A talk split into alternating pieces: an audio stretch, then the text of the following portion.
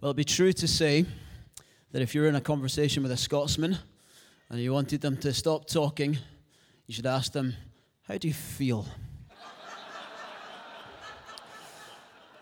It's, uh, it's a bit of a, a, cultural taboo to have any kind of emotional engagement in public in Scotland. And so when that person came to me a few weeks and said, Look, I really think we need to do this altar call, I'm going, No, we really don't. But there was a sense that, that God was in it. And so I mustered all my faith and I said, Go for it. When Billy Graham came to Glasgow, his advisors told him, Don't do your altar call thing here. There's no way that these proud and reserved people will respond to it. He ignored their advice, and uh, after the first address, he made the call. And uh, he looked up, and no one moved. And for minutes, no one moved. So he put his head back down and he prayed a desperate prayer that God would move in these hard Glaswegian hearts.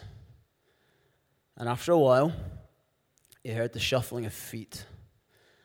And these feet were hundreds of Glaswegians coming forward to give their lives to Jesus.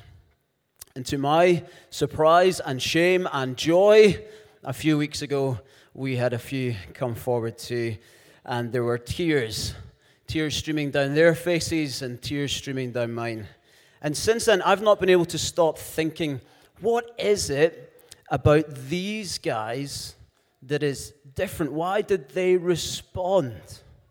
Why these guys? And I could only think of one common denominator, except for the fact that the gospel was explained clearly, hopefully, was this they were exposed to Christians who love one another. Turn with me to Hebrews 13, where I want to show us two things.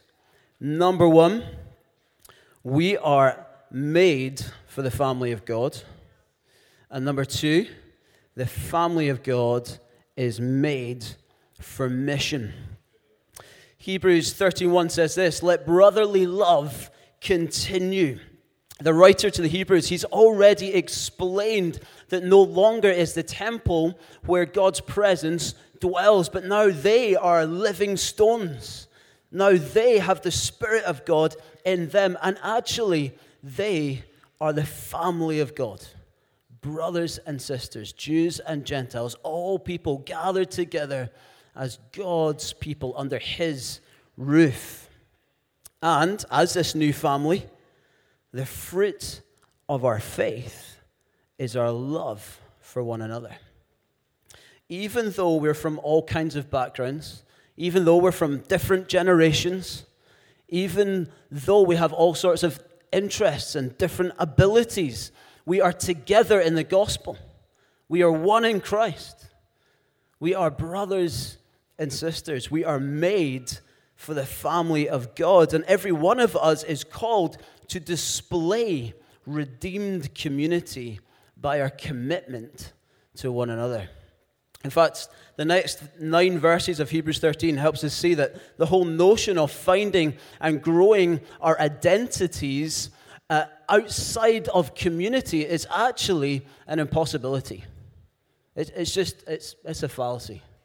It, it's not possible.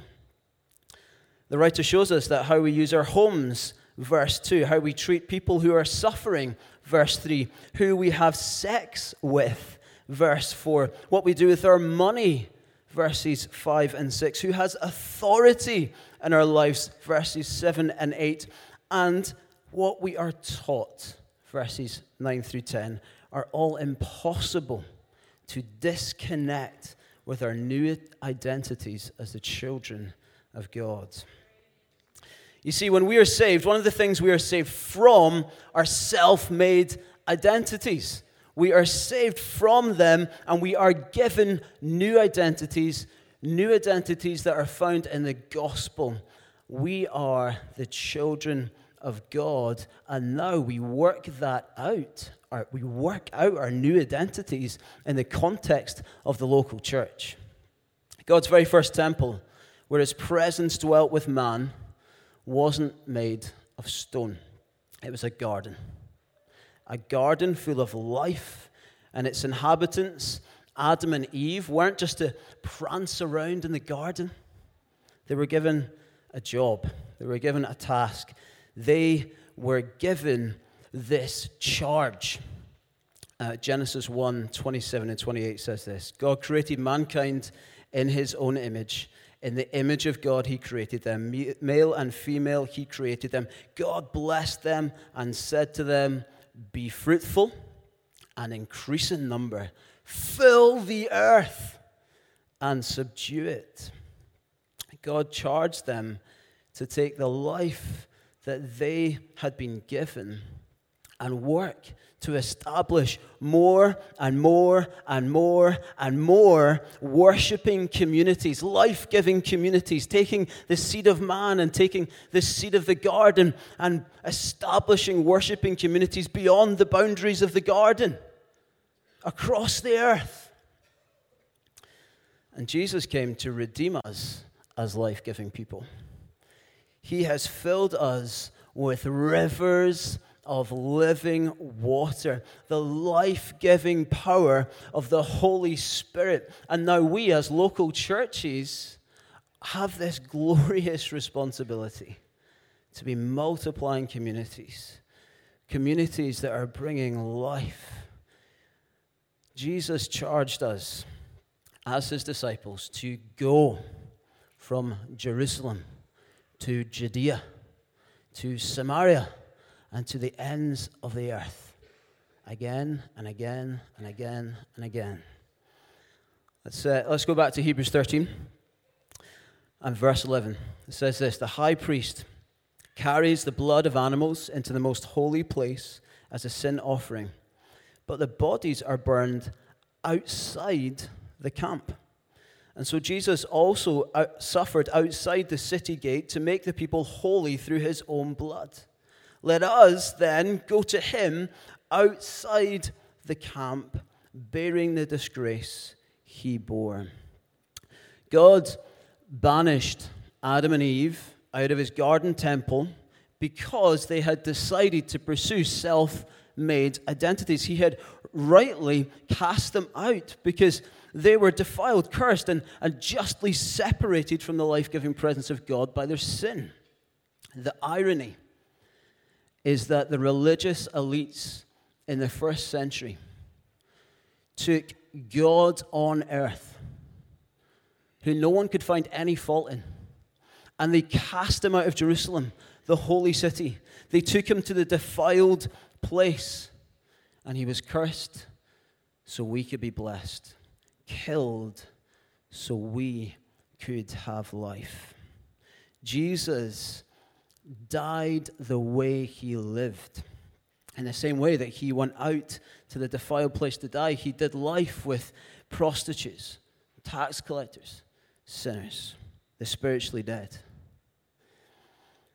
He died to himself to love the unlovely. We now have a charge to die to ourselves to des- die to our own desires and wants, to die to our cozy church clubs, and to go to the places and display the community of God and the glory of the gospel and Jesus himself as the people of God. That's why verse 17 says this This is your sacrifice of praise, the fruit of lips that openly profess his name. It's more garden, temple, imagery. We have to redeem what it means to be community. Three of those four people who gave their lives to Jesus a few weeks ago, we had another guy give his life to Jesus a couple of weeks ago. So I thought I'd throw him in as well. And three of the four are students. And they were just normal students, living life, trying to work out what is life all about for them, asking all sorts of big questions of life. and they were exposed to Christians who were trying to work out what life looked like for them at university. Now, these Christians weren't closing the door behind them with a sign on it saying, Christians only, keep out. They were living their lives out together, trying to work out together what does it mean to live for Jesus at university, in our halls of residence, when we go on nights out, when we are at the library, when we're at lectures. And so naturally, it's on display. They're displaying the community of God, what it means to be family. They're displaying what it means to be brothers and sisters. And they were going to church and they were going along to midweek groups. And so when Alpha came along, and when opportunities came to invite them along on Sundays, there was an interest because he'd seen this love for one another that the Bible describes. We are not encouraging people in our church to start church cycling groups or knitting groups in the church, but to go out together with others where possible to clubs and societies already in existence where the gospel is not on display. We need to seek those places out. We need to go beyond the boundaries of the garden. We need to go beyond the boundaries of the city. We need to go be willing to go to the dry places, the defiled places. We have just uh, launched our grace communities, midweek groups, that's what we call ours. And uh, once a term, we're going to try and do a missional activity. Now, that missional activity might just be something like going down to the park and cleaning up. But then we're saying to our, to our guys in our church, look, invite your friends to be a part of that. And then as they get exposed to something of the community of God on mission, the community of God who love one another, who are united around Christ despite all their differences, they will be exposed to the gospel and be given opportunities to share it with them. That's our heart, that's, that's our hope. The family of God is made for mission. As the cross loomed before Jesus, he said this to his disciples They will know you by your love for one another. If you're frustrated that your church isn't reaching enough people in your village, in your town, your city, it's probably not because your preacher isn't dynamic enough. It's probably not because your band isn't playing the latest songs or your coffee isn't up to scratch. Those things are great, but that's probably not why people aren't being saved in your context. It's probably more likely that they are not being exposed to Christians, to you guys loving one another, displaying the gospel in your relationships, not just inside our four walls but out there in our communities. Mark Sayers, in his uh, book Disappearing Church, said this To be shaped by grace in a culture of self, the most countercultural act one can commit is to break its only taboo, to commit self disobedience, to acknowledge that authority does not exist with us, that we ultimately have no autonomy.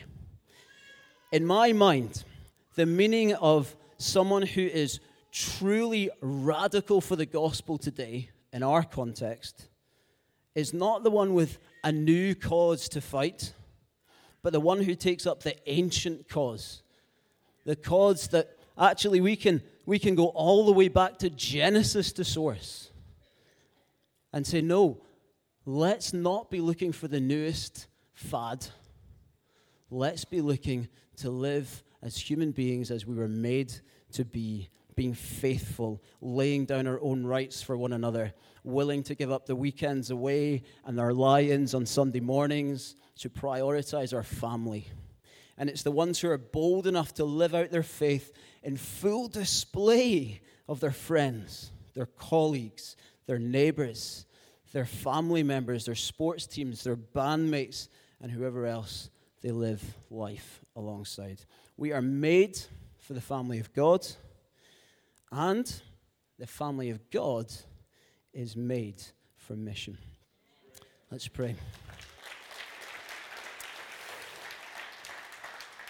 Yeah, Father, we pray that you would help us not to be people who are dragged along with uh, what Matt calls individualitis, uh, but that we'd be people who are willing to lay down our lives for one another as you laid down your life for us. That we'd be willing to go out to the people who have no exposure to the gospel, not just stay in our own cozy and comfortable places, but be willing to go together with the gospel, the glory of this new community that is expanding and bringing life upon life upon life. We love you, Jesus. Amen.